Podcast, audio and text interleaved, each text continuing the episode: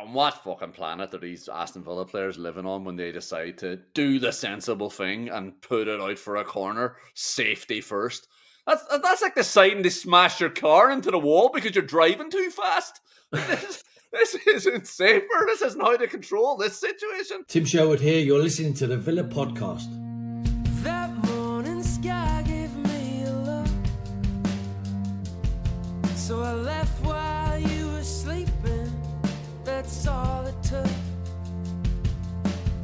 And I chalked And you were worried. You were worried, Liam. Not, not just in this match, you were worried about this season. And here we are, three games later. But I do have to take stock, right? Because at the turn of the year, I think it was before the turn of the year when we drew with Sheffield United, I added a fixture onto a group of fixtures that I was worried about coming into the start of this 2024 campaign. Games that we had no problem with at home, but when you flipped it around, it was like that could be sticky, and also that will be really annoying if we don't win those games. And you know, I don't like those matches, games that you think you should win, but you know it's going to be sticky, and it's still, no matter how sticky it is, it's going to feel bad if you don't win it. And they were Sheffield United. Yeah, I did add that on. Sheffield United away from home, new manager. Obviously not a new manager by that stage, but we had dropped points to them at home. The only thing we had dropped points to at that stage. Fulham away, no problems at home. Worried about them away. Luton away, Kenilworth Road. I was worried about being Kenilworthed, and we went and beat Fulham, and they've gone and they've gone and smashed Brighton, beat United. You know these games that you think, ah, we just got the job done. No, we did really bloody well to get that job done, and then this match, them, in this match, it was like we were just getting the job done. Got over sixty minutes of just getting the job done, and then bang, bang, Kenilworth. Kenilworth. It was like all all shit had hit the fan. It was like, oh my god, how are we going to drag this back? Oh my god, the season's over. Oh my god, does any of it ever matter anymore? And we pulled it back. We dug in. We got an 89th winner again. We got a late winner again. And Aston Villa are marching on them. 11 games to go. 11 games to go. I know there's a lot of uh, a lot of pressure on you, Conan, to start the show and hope something to say at the top of the show, but you don't have to make up a lie about me being worried about this game because that was actually the strangest thing about it. I wasn't remotely remotely worried about it, and I'm trying to work out now what is more remarkable: the second half collapse or the fact that despite despite having watched a thousand Aston Villa games, it completely blindsided me to, to go to go from being so good in that first half, so composed, opening them up so regularly, accepting their pressure, playing through it, to whatever that was in the second half. it's like Norman Bates stuff. Mean, the lads went into the changing room at halftime and came back out dressed up as Jores Okore and Glenn Whelan and left their fucking skeletons in there. Like, uh, Glenn Whelan often looked like rigor mortis had already said him when he was playing for Aston Villa. He had such poor mobility on the pitch. But that's the that's that's the only thing I can think of to explaining his performances. But finally, Emery reacted, and we did wrestle back a bit of control. And the, the end of the game was so fucking brilliant just to see us dig a win out that we essentially threw away to go 2 0 up against a team in the bottom three and to nearly probably should have drew the game on balance to get the win out of it is brilliant. We've seen better teams drop points at Kenilworth Road. We've seen it happen. Let's go straight to the winner because it was brilliant and it was another one at the end because of this man, Lucas Digne, who did deliver the another one line coming down the tunnel, busted nose and everything. I mean, This just we talked about wartime Aston Villa in the trenches, getting the job done for the cause. Lucas Digne is coming off bloodied, but not beaten, Liam. We were not beaten because Lucas Digne came in and what a run and what a ball from Moussa Diaby. Gotten a hard time recently. Rightly so, he hasn't been amazing, but this is the second time now. It was Forest as well, the late the late uh, draw we got in that match away from home, whipped in, in swinger, Watkins header. This one whipped in, in swinger, Look Lucas Digne header. It's a great header. It's absolutely brilliant. I feel like Moreno might have and it's it's it's it's no slight on him, but I feel like he might have tried to play that ball across the goals. I was sort of looking at that as the ball was coming in, thinking who's who's going to be on the end of this header. Lucas Digne doesn't need anybody else on the end of anything. Lucas Digne keeps the header down, keeps it to the bottom corner, and reels away like he's been doing it his whole life. Yeah, and I'm I'm big enough to admit, Conan, that after just after Diaby came on and he rolled the ball down the line to Zaniolo, a pointless pass into the corner that just gave Zaniolo a 20 yard sprint to get the ball, have two men up his hole. I was just thinking, ah, come on, like can we stop pretending that we can bring Diaby on to influence a game? I mean, this is this isn't going our way. Like you just rest him for the rest of the season. Next year's his year, Conan. He just Yeah. needed a bit of time to settle down, needed a bit of time out in the limelight. Turns out what he needed was just a bit of time on the ball. And Jesus Christ, for the first time in that second half, Luton didn't close down a man. And the cross is absolutely out of this world. What a ball. And you're right to point out the run as well. The two of them are completely in sync. The Diaby gets the ball, looks up, can see that it's on. Digne sees him looking, realizes that it's on as well, sneaks around the back, steps in in front, and puts it away. Like I was going to say Ollie Watkins there, but you know, puts it away like somebody who's really good at heading the ball. yeah, like Alan Shearer coming on the back stick there. just flicks it away from the keeper. It was absolutely brilliant, and the celebrations were good. Douglas Luiz just seemed to be laughing throughout the entirety of the celebrations as well. I wouldn't have been laughing. Douglas Luiz missed a header in the first half that we'll come back to, but let's let's go through the rest of the goals. It was a great first half. It was brilliant. Ollie Watkins masterclass really, and he gets us started with a header, and it was a corner. And I don't know if I want to dwell too much and and give too much positive reinforcement to a certain set piece coach. But the corner comes in, it's a simple corner. And you know what the difference was of this corner? Not just that Bailey took it, not just that Watkins got up and headed it in, you know, cross header, goal. It was John McGinn was inside to hold everyone off. John McGinn wasn't over there taking the corner. He was inside using his considerable strength at the rear of his body to hold everybody off and let Watkins go up and get a free header.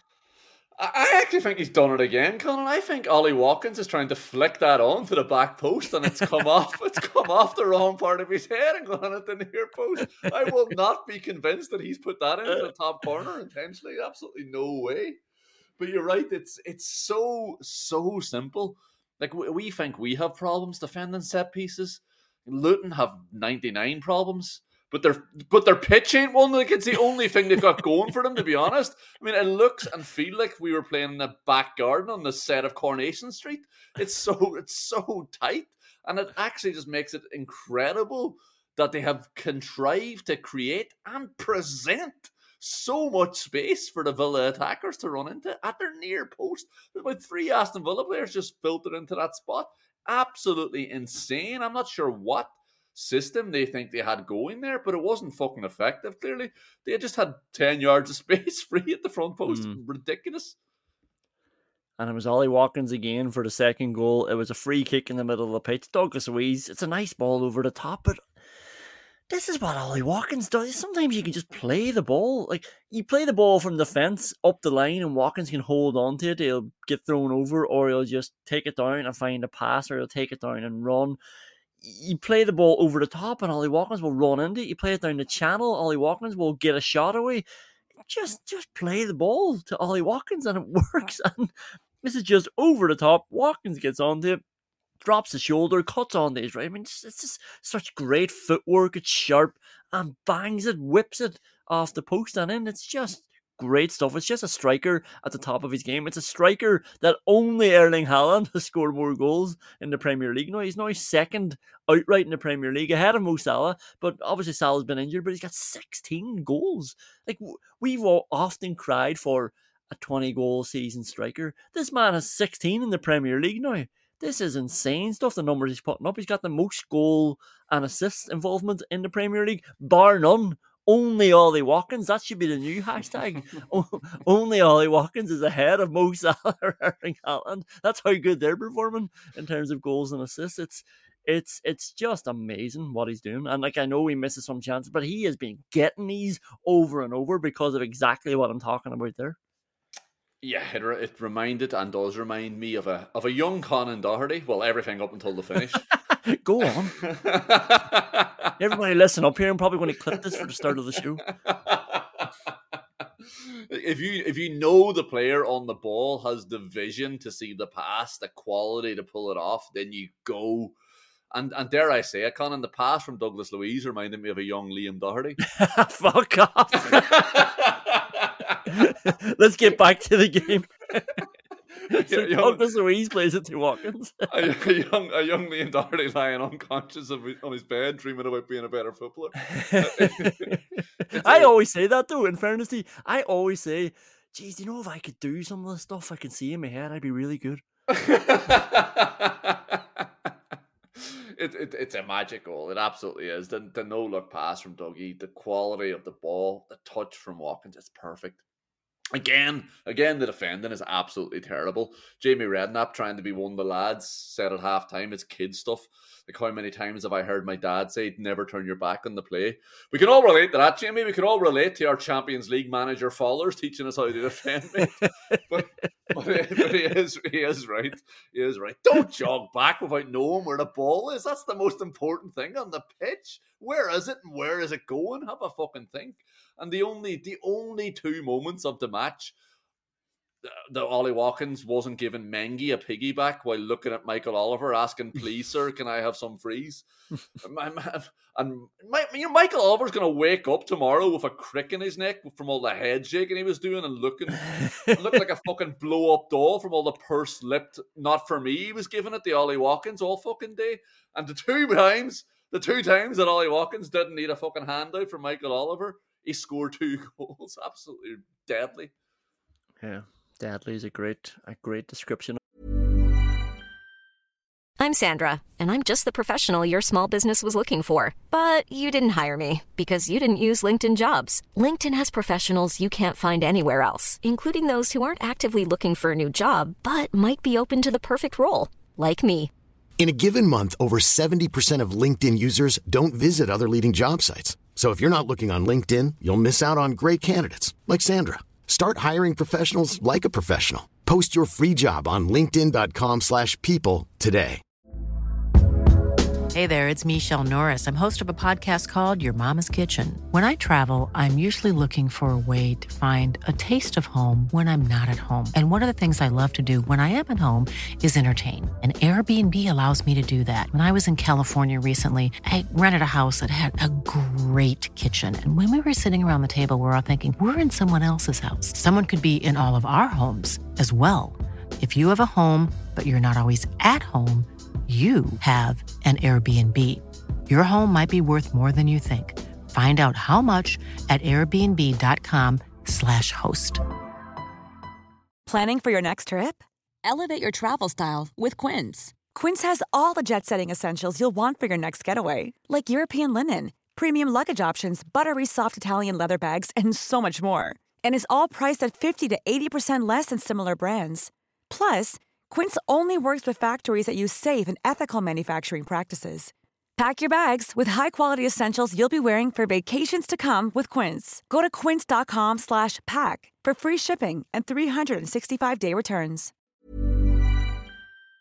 Um, then shit hit the fan. The chaos started in the second half. Starts with a corner, obviously. Let's just replay some of the old episodes.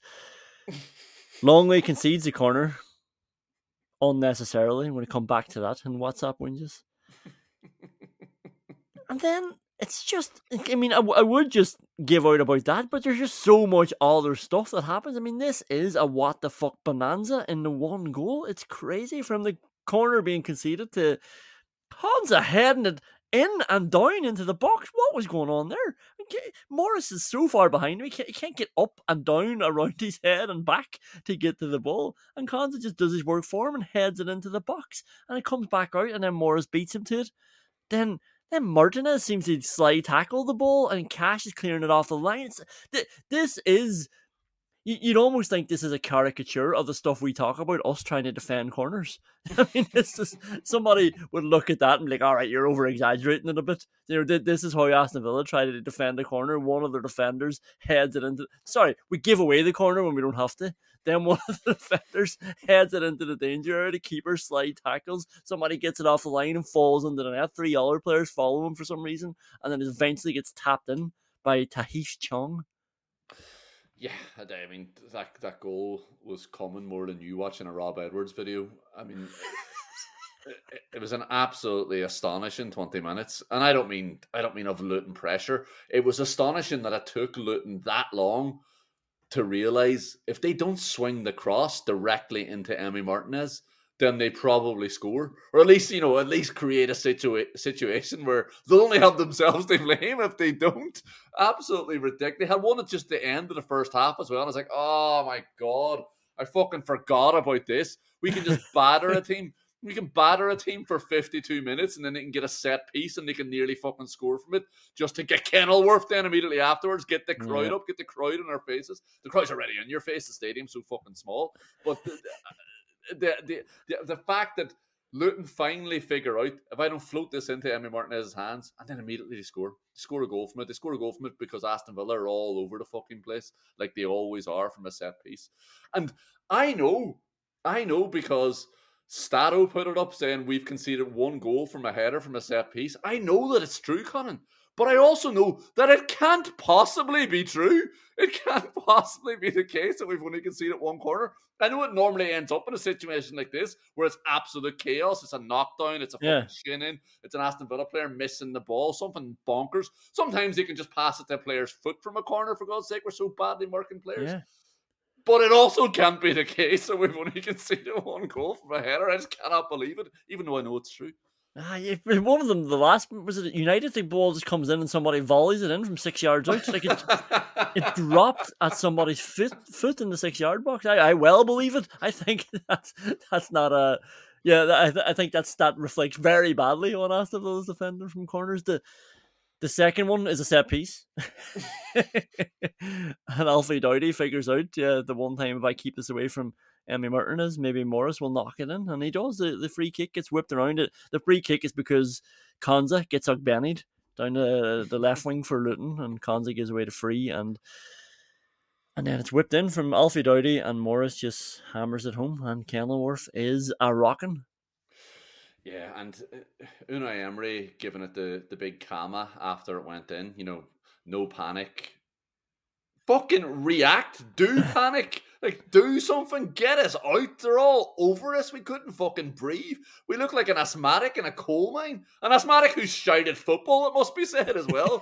During that first 30 minutes, it was absolutely ridiculous. I don't want to see Emery moving around with his hands moving towards the ground like that, unless Austin McPhee standing beneath him and he's punching him in the top of the head, saying, What the fuck have you been doing for the last 12 months? What is going on? How come every set piece results in a fucking shot on target?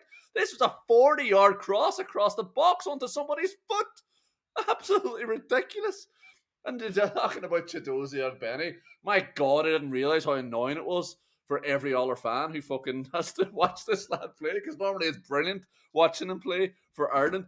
He loses the ball all the time and then just Yeah. comes out with it. What the fuck was that? Konsa rightly turned around and stopped because the ball had been lost by Ogbene and Ogbene's just flicking it around him. Absolutely ridiculous. That's his trick. Like he knows how to. Um, he switches everybody off. He switches the defense off. He switches the player on the ball, and he wins it again and just powers past him. He's, he's frightening. I, I think it's insane. He's been brilliant for Luton this season. I think it's mad that he doesn't always start.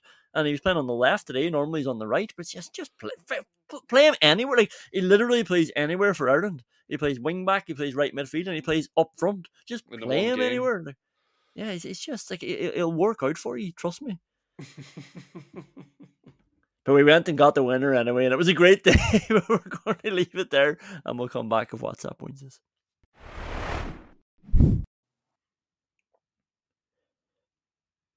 Some fines first. Ezri Konsa hoofed one out of play early on with his left foot. Then Alex Moreno, unnecessary corner when the ball was just trickling to Martinez, and Moreno decides, nah, you know what, let's just hit this out for a corner, see what happens. then Lenglet, right? Lenglet does a double unnecessary concede from corners, and you know, one of them he slices it out, and he's done this before. The ball's coming to his left foot. He's supposed to be left footed. We're playing him on the left side again, and he, he can't just clear it. He slices it out for a corner. But you know what's worse? He gets a high five from Martinez and Cash. I, I don't even think I'm going to find long. I'm going to find those two high fiving him for slicing the ball out for a corner, as if as if that's job done, as if we'd be able to deal with that. And then the next one is the one that he concedes from. It's another unnecessary corner that he concedes. And Martinez and Konsa, like Konsa did look annoyed at him, and then eventually high fived him. But you know, I, I don't. Like I, I think actually what happened there was was Lenglet initiated the high fives. Like he's learned now. Like I can just, you know, boys will will praise me for this. I've gotten the ball away from the danger area. Getting the ball to the corner flag is not away from the danger area in Aston Villa's case, and the ball goes in and they score. Obviously, On what fucking planet are these Aston Villa players living on when they decide to do the sensible thing and put it out for a corner, safety first? That's that's like deciding to smash your car into the wall because you're driving too fast. This, isn't safer. This isn't how to control this situation. I would much rather see Lenglet take a touch with fucking Alfie Doughty or Jordan Clark up his arse and knock it out for a corner. I, I, I trust you to steer around the traffic and pull in safely, Clement. You don't have to fucking smash into that wall. What the fuck are you doing? Cash and Konsa also did it like in the 96th minute as well. I don't know why he also there was there was 90 extra seconds added on to this game. It was supposed to be five minutes added on, and none happened in injury time. And uh, the, the game just kept playing. In 96th minute, uh, Cash tries to concede an unnecessary corner, and Konsa finishes the job for him. Both people, both people could have stopped that happening. And like, you go through the game today, Luton had eight corners. We can't be going to Kenilworth Road conceding eight corners. It's it's a miracle that we only conceded one goal from those eight corners. You're absolutely right. It, it is, and I'd say, I'd say the other seven were just plucked straight or plucked straight out of by Emmy Martinez. The corners were just so bad.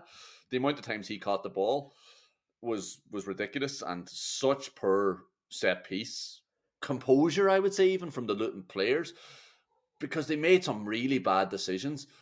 I think if you're playing against Aston Villa, the one player, the one player on the pitch that you don't want to put the ball beside is Emmy Martinez. Emmy Martinez is the best the best goalkeeper in the world for catching corners. So, and he's the only Aston Villa player that can do anything from a corner. So there's two fucking reasons not to put the ball anywhere near him. Put it beside Mm. literally anybody else in an Aston Villa jersey, and you're giving yourself a chance. Yeah, and it brings me on to the first WhatsApp wins, and it, it's hard not to be a broken record, right?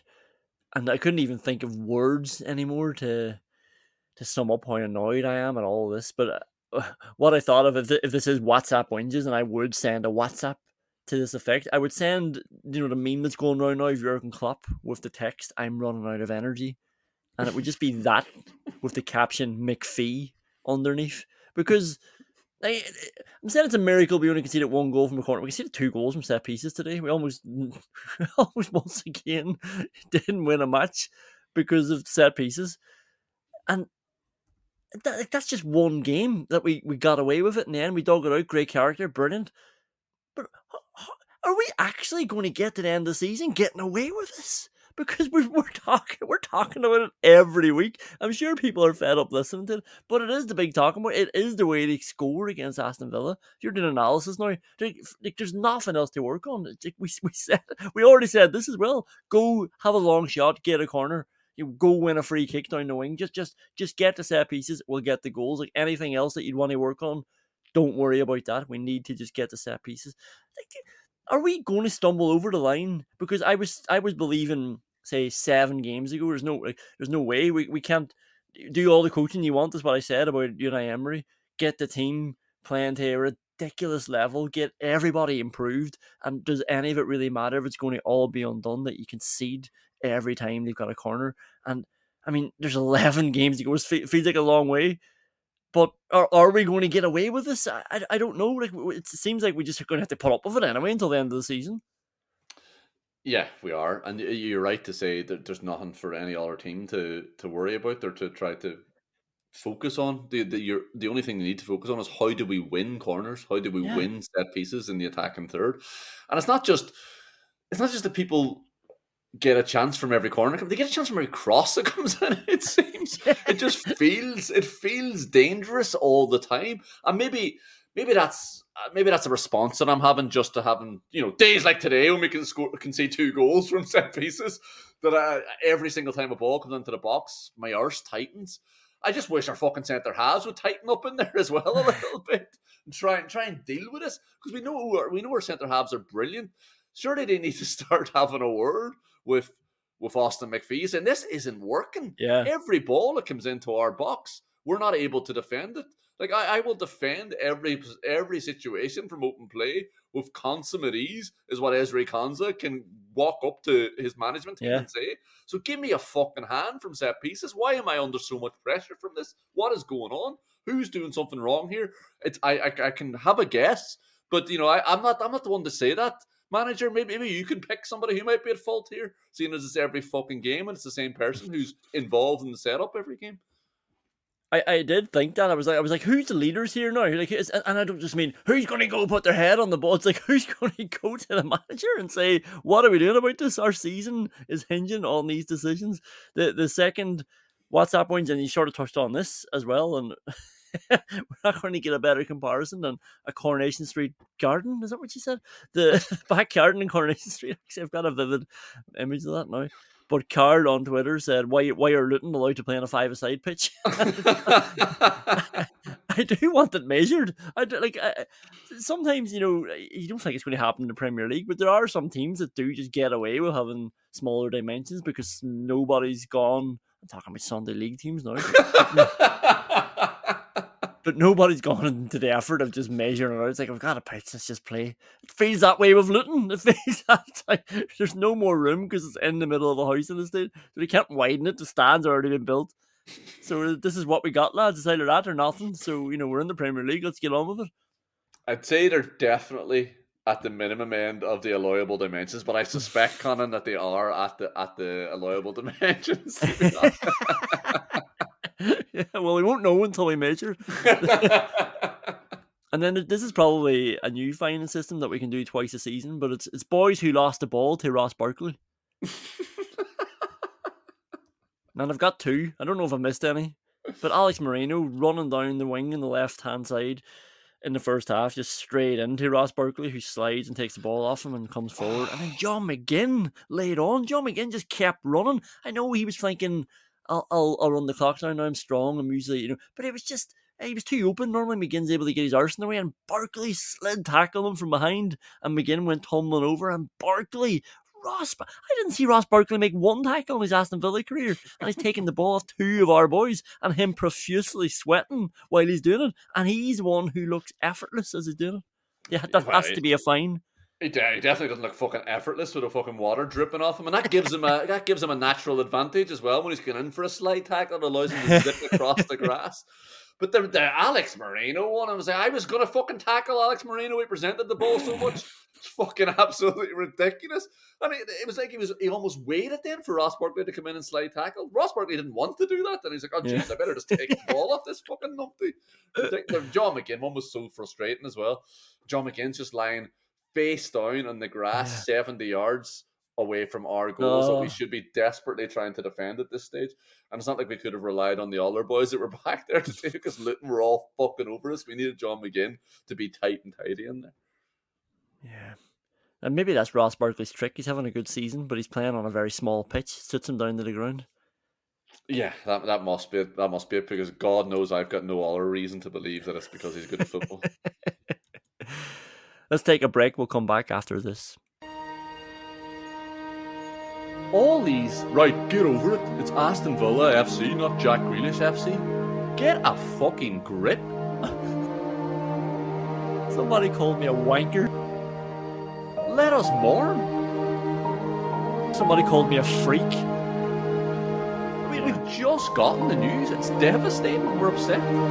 Somebody reported me to the Villa podcast on Twitter. These people turn up to funerals or wakes saying, "Come on, get over it"? It's the Doherty family, not the great Auntie Margaret family. It's time to find out what Uncle Jimmy's really made of. time for Auntie Barbara to step up. Fucking psychopaths, let me mourn. I'll rally around the Doherty family. I want them to do well. I want them to succeed, but I'm fucking devastated. It's not going to be the same without Margaret.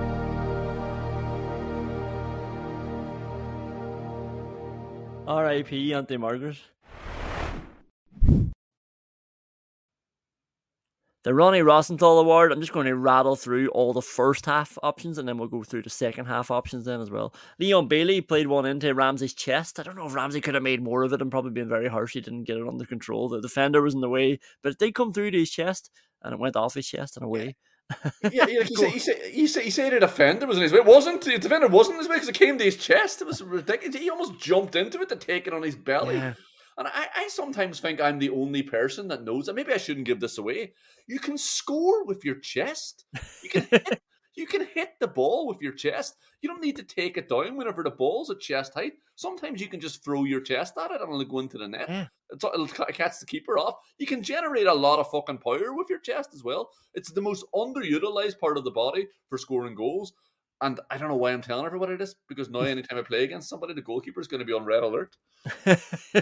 also, if Leon Bailey's playing it to your chest, just trust that it's the right thing. Like he's playing it to your chest for a reason. Jacob Ramsey then had a, a decent shot, forced a save from the keeper.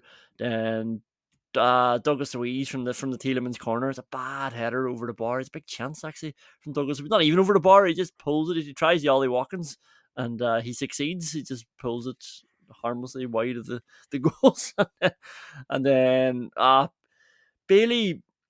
Bailey played Watkins through after John McGinn won the ball back, and Watkins forces a save, and then Watkins hits the post then as well from Bailey. So this was two Bailey assists left out there, and I did add them to my to my fantasy team. I did rectify the Rashford mistake that I'm going to own now, so you can't hold it over me.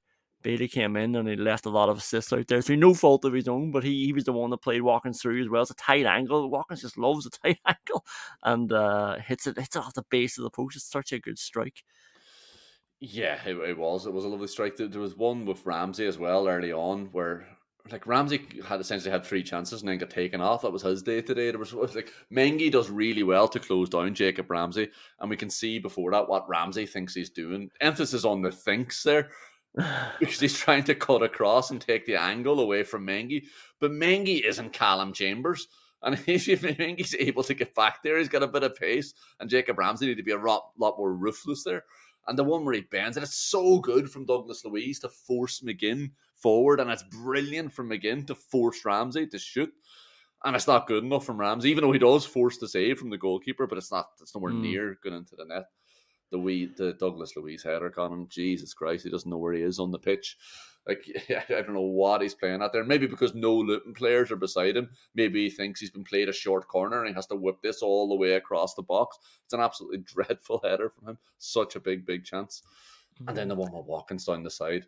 It's fucking brilliant from John McGinn. There's nothing better than one of your players knowing they're fitter, stronger, more productive, comfortable, not defending too deep, regular exercise at the gym, and then just pl- passing the ball. I'm gonna, I'm gonna stop that. I'm gonna stop that joke because you don't get it and because it wasn't funny. It's, it's, it's a brilliant, brilliant piece of play then from from Leon Bailey. He drags the ball out far enough that people don't think the pass is going to come to Watkins, and then Watkins' shot. So unlucky. Lenglet missed one as well from a John McGinn cross. He really should have done better, but didn't really expect him to do better. And then Rogers whipped one. A nice shot, nice save. I don't think there was going to be much more to that. Really, It's just just yeah, really good effort. I don't know what else he could have done, but you know, from the angle and stuff, it wasn't going to. It would have had to be one of the best finishes of all time to get it away from the keeper. The way the keeper got up, and then Andros Townsend Senior gets a chance at the end of the half. Who's Andros Townsend Jr.? I mean, is this the, the, the greatest market employee of all time, just paving the way for for his son to come through, and everybody's already waiting for him, and they already know that he's a real deal. yeah, that must be it. Even though Andros Townsend plays like a senior citizen, maybe that's just the emphasis on that. The the Lenglet one, like it's almost impossible to score from from there. I mean, he's falling in the opposite direction to try to generate the the he- the power there. The only reason I'm bringing it back up is that Clement Lenglet wins an awful lot of headers in the opposition Yeah. box, and I think that Austin McPhee needs to be praised for that because Clement Lenglet is so unassuming that, and so unexpected to be an aerial threat in the opposition box. He does definitely not helping out in our own box. That I, I think this must be a target for Aston Villa. Nobody bothers picking him up. Maybe he's just got really good movement. Maybe we should try him up front, Conan, if we end up in a crisis situation. Our only chance really in the second half was a good drive from Rogers through the middle, and he plays it to Watkins. One of those pass where you were sort of thinking the, the pass to the right was good, and it looked like he underhit the pass to the left to Watkins, but it was actually a really nice pass to Watkins, who comes back onto it, but he just doesn't catch it. And then two, uh, Luton had two big chances, with a Doughty free into Morris, and then Morris had a header from across a Ross Barkley cross, and it, it goes down into Emi Martinez, who makes the save. But Wait, I what, mean, what do you call- think? You're calling it a Ross Barkley pass, but it was a fucking Jordan Henderson cross, and it was so so so unlucky from Luton not to score from that. I mean, that, I thought that was game over. It's such a well presented chance to their big centre forward, what you would imagine he thrives on, and that should have been Luton out of sight. Do you think it's a Douglas Luiz header? Is the is the big the big chance that we should have scored? I think that it's because he makes such an absolute mess of it as well. Like Mm. he's not even close. It's not even on the. You'd be forgiven for forgetting about that header, and maybe we should stop talking about it now because I'm sure a lot of people listening probably don't actually remember the header. It was so bad. All right, let's go to the you like Liam Whelan taking 90th minute penalty award. Do you still have your Ireland season ticket, Liam?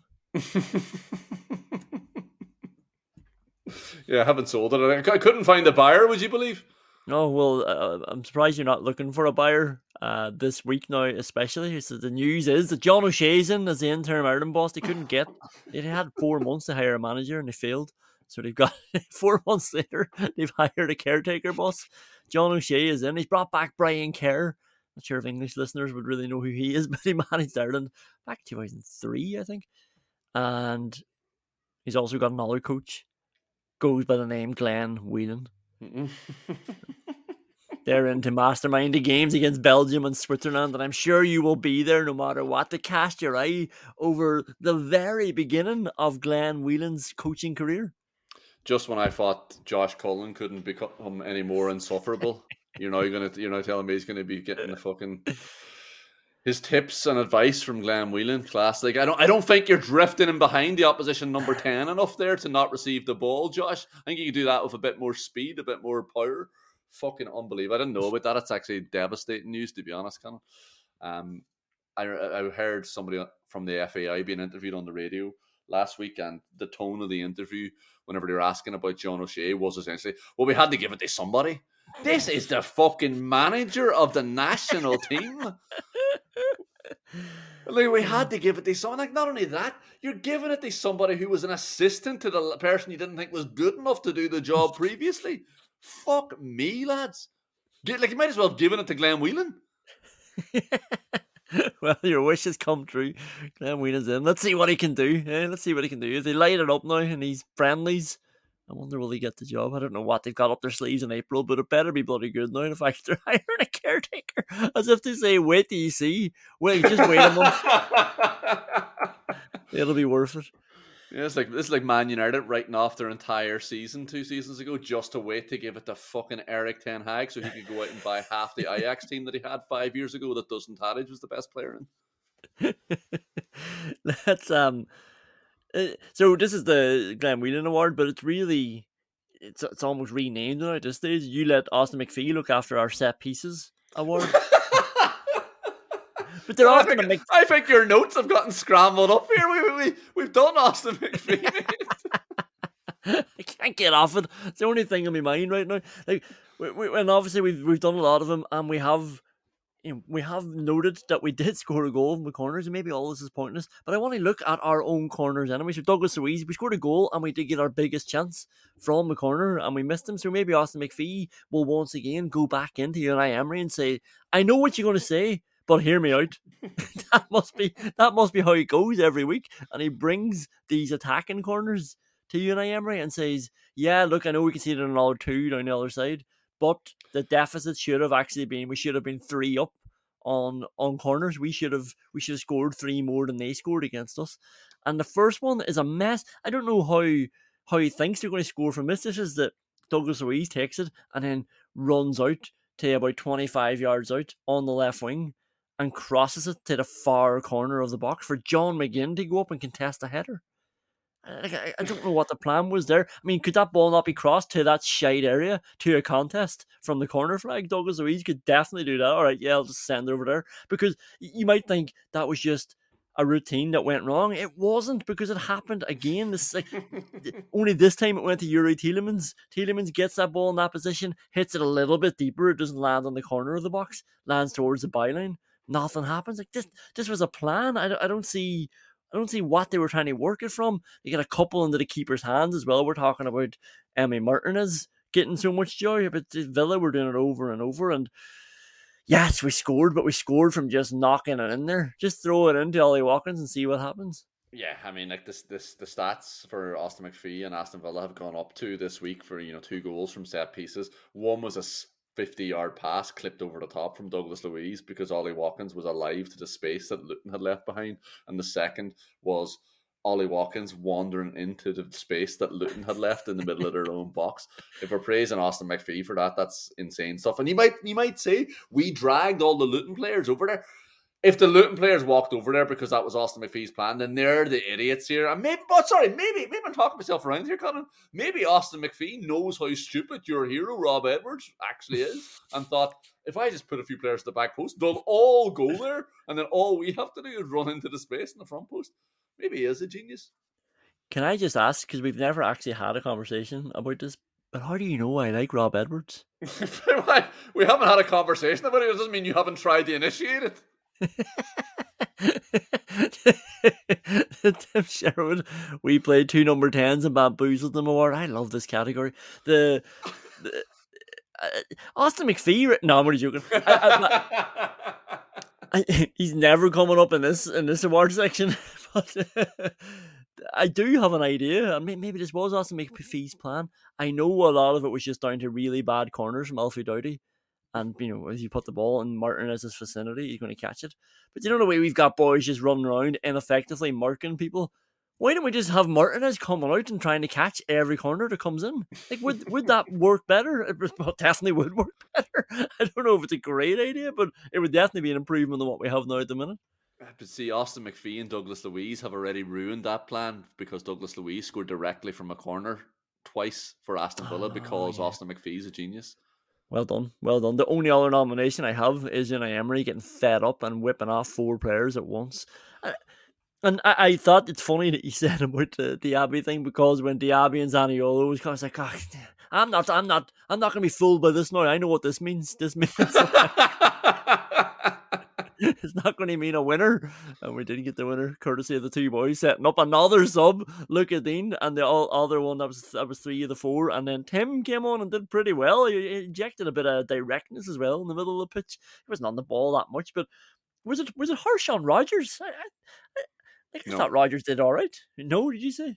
Yeah, I said no. Uh, Rogers, Bailey, Tielemans all had to come off. They hadn't done anything in about 20 minutes except watch Luton stream through the middle of the pitch. They I, I know that wasn't necessarily their fault, but we saw that the even Zaniolo had more of the ball whenever he came on. Tielemans was done. Like T- Tielemans' second half performance there was definitely an Ashley Westwood. Oh, he I was, was just going to. I was just going to interrupt and say, and the next category is the Ashley Westwood. Oh, he was playing award, and I have Youri Tielemans. Even like I know he was done in the second half, but he was. It wasn't. It was ineffective in the first half. Yeah, and I, I didn't actually think I, I don't know why I didn't think this. I didn't think he would take off Rogers, so I was trying to think right, definitely put Rogers up front now so we can bring on somebody else in midfield because he's doing nothing there, and Tielemans absolutely has to come off because. because I don't think he's still on there in, in mind or spirit anyway. He was just kind of wandering. There was one time the ball came to him, and we finally got a bit of possession in midfield, and then he just tossed the ball over the top trying to play a ball down the line to Leon Bailey. It was it was like it was like we were 4 0 up or something, and he was just trying to play this really, you know, uh, I couldn't give a fuck pass over the top. Not that I think that's ever appropriate at this level of football, mm. but that was what he was doing. I was like, Jesus Christ, Youri, put your foot in that ball and pass it to a teammate. We haven't had the ball in the last three minutes. Yeah, but the subs overall were were good, so they do deserve that nomination. But I think they probably bring us on to the Weimann meter the volume meter. And going up, I'm going to start with Kenilworth Road, and not not the pitch size because I still have my suspicions about that. it's it's a real thing. Being Kenilworth is a real thing. The fans, right? Before I know Villa weren't good for the whole second half, but they were comfortable in the first fifteen minutes of the second half, or t- ten anyway. And the fans were just they're very loud. I mean, maybe it doesn't take much to be loud in a small room. but they're all like they're just singing like you get a throw in, everybody's like up, they're, they're all up, they're all pointing their fists, and you you you'd forget that they're two 0 down. It actually is really cool. you know, if you, if you were, uh, it probably is something to do with the Luton story as well, where they do just seem to be enjoying themselves. It's like it's like it doesn't feel like there's a real fear wrapping around that club with relegation.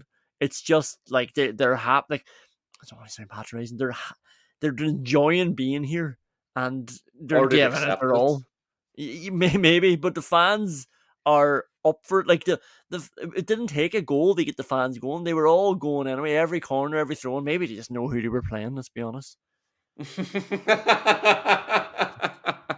yeah, but like also let's not let's not overplay this getting Kenilworth thing. Con. I think they've won three games there this season. I mean, Ken- Kenilworth Road isn't a fortress. They've got they've got eleven points at home this season in fourteen games. They're shite at home. They're shite away. Their players are nowhere near good enough. Ross Barkley looks like a superstar for them. For Christ's sake.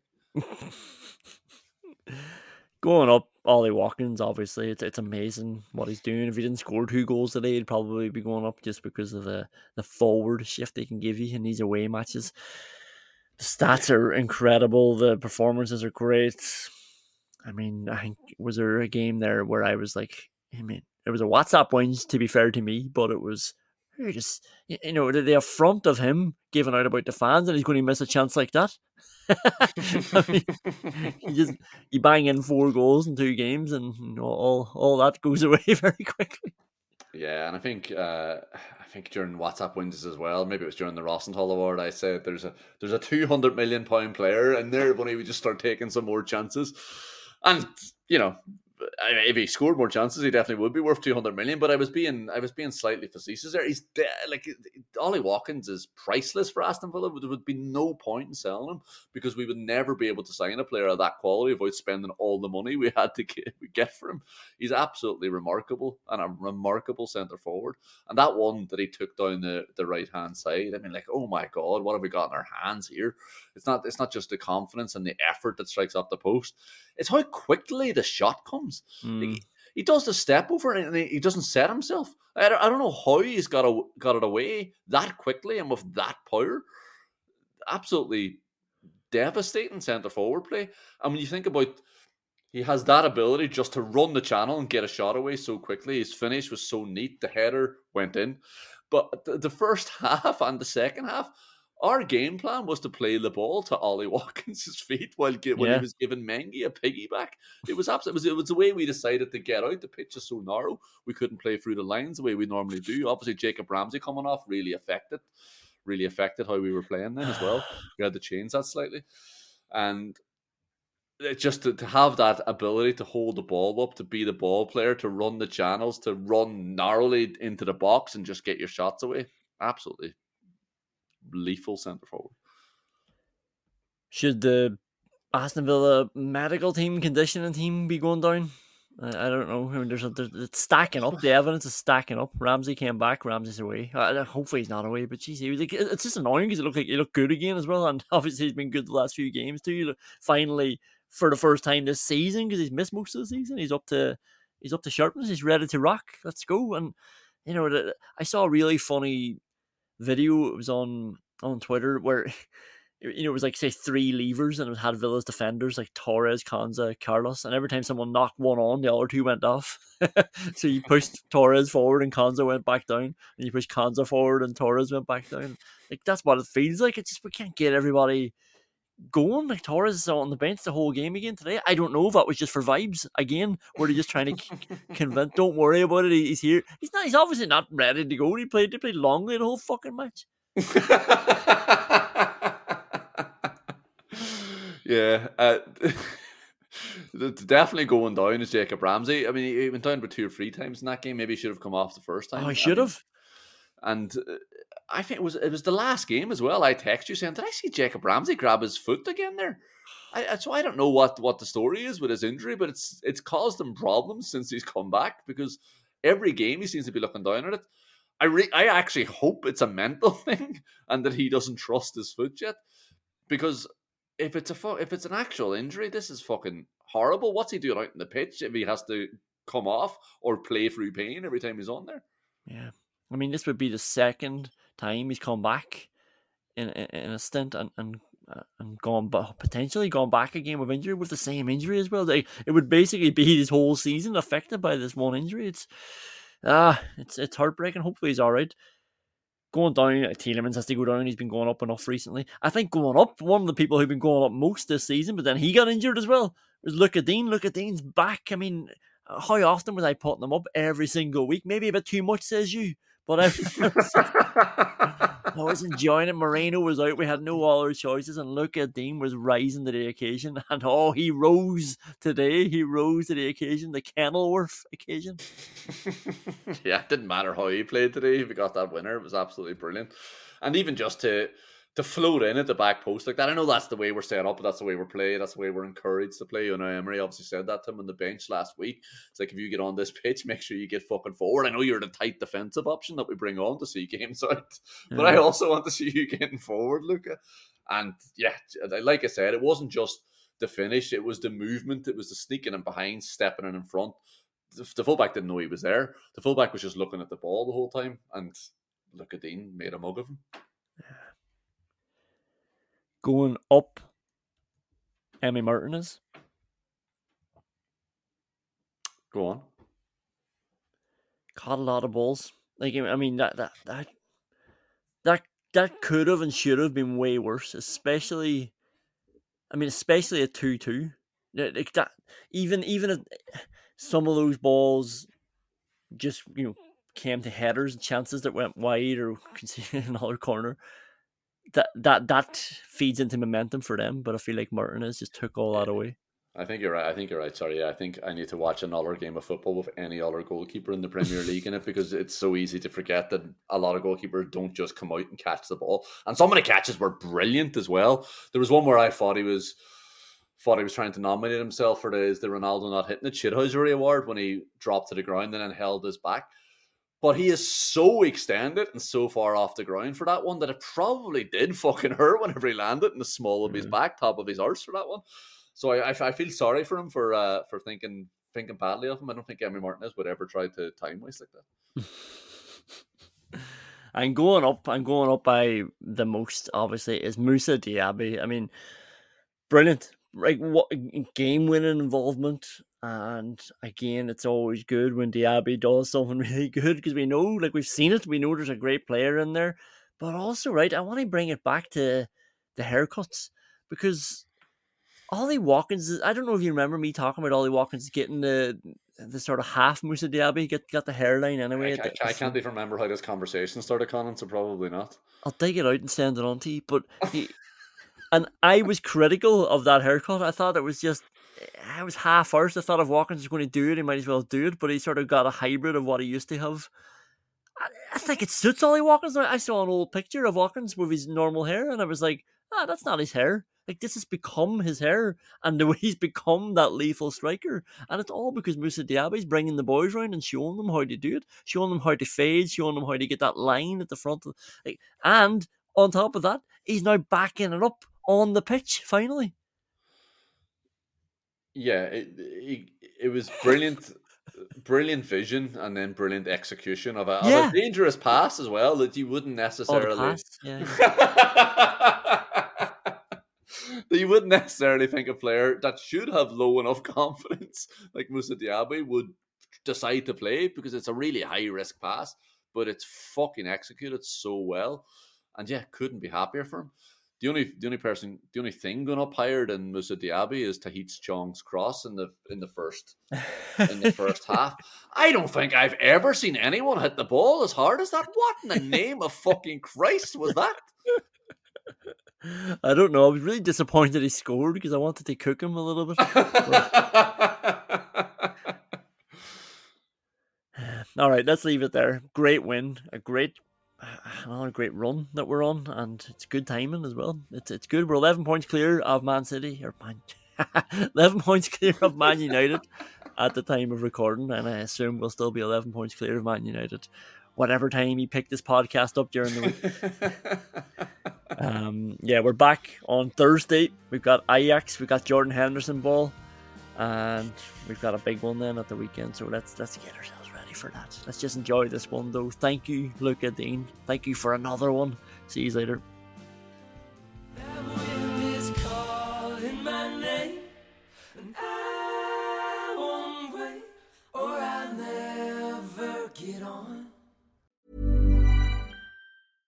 Mom deserves the best, and there's no better place to shop for Mother's Day than Whole Foods Market. They're your destination for unbeatable savings, from premium gifts to show-stopping flowers and irresistible desserts. Start by saving 33% with Prime on all body care and candles. Then get a 15-stem bunch of tulips for just $9.99 each with Prime. Round out Mom's menu with festive rosé, irresistible berry chantilly cake, and more special treats. Come celebrate Mother's Day at Whole Foods Market. Mom deserves the best, and there's no better place to shop for Mother's Day than Whole Foods Market. They're your destination for unbeatable savings, from premium gifts to show-stopping flowers and irresistible desserts. Start by saving 33% with Prime on all body care and candles. Then get a 15-stem bunch of tulips for just $9.99 each with Prime. Round out Mom's menu with festive rosé, irresistible berry chantilly cake, and more special treats. Come celebrate Mother's Day at Whole Foods Market. Hey, it's Paige DeSorbo from Giggly Squad. High quality fashion without the price tag. Say hello to Quince. I'm snagging high-end essentials like cozy cashmere sweaters, sleek leather jackets, fine jewelry, and so much more. With Quince being 50 to 80% less than similar brands. And they partner with factories that prioritize safe, ethical, and responsible manufacturing. I love that. Luxury quality within reach. Go to quince.com slash style to get free shipping and 365 day returns on your next order. Quince.com slash style.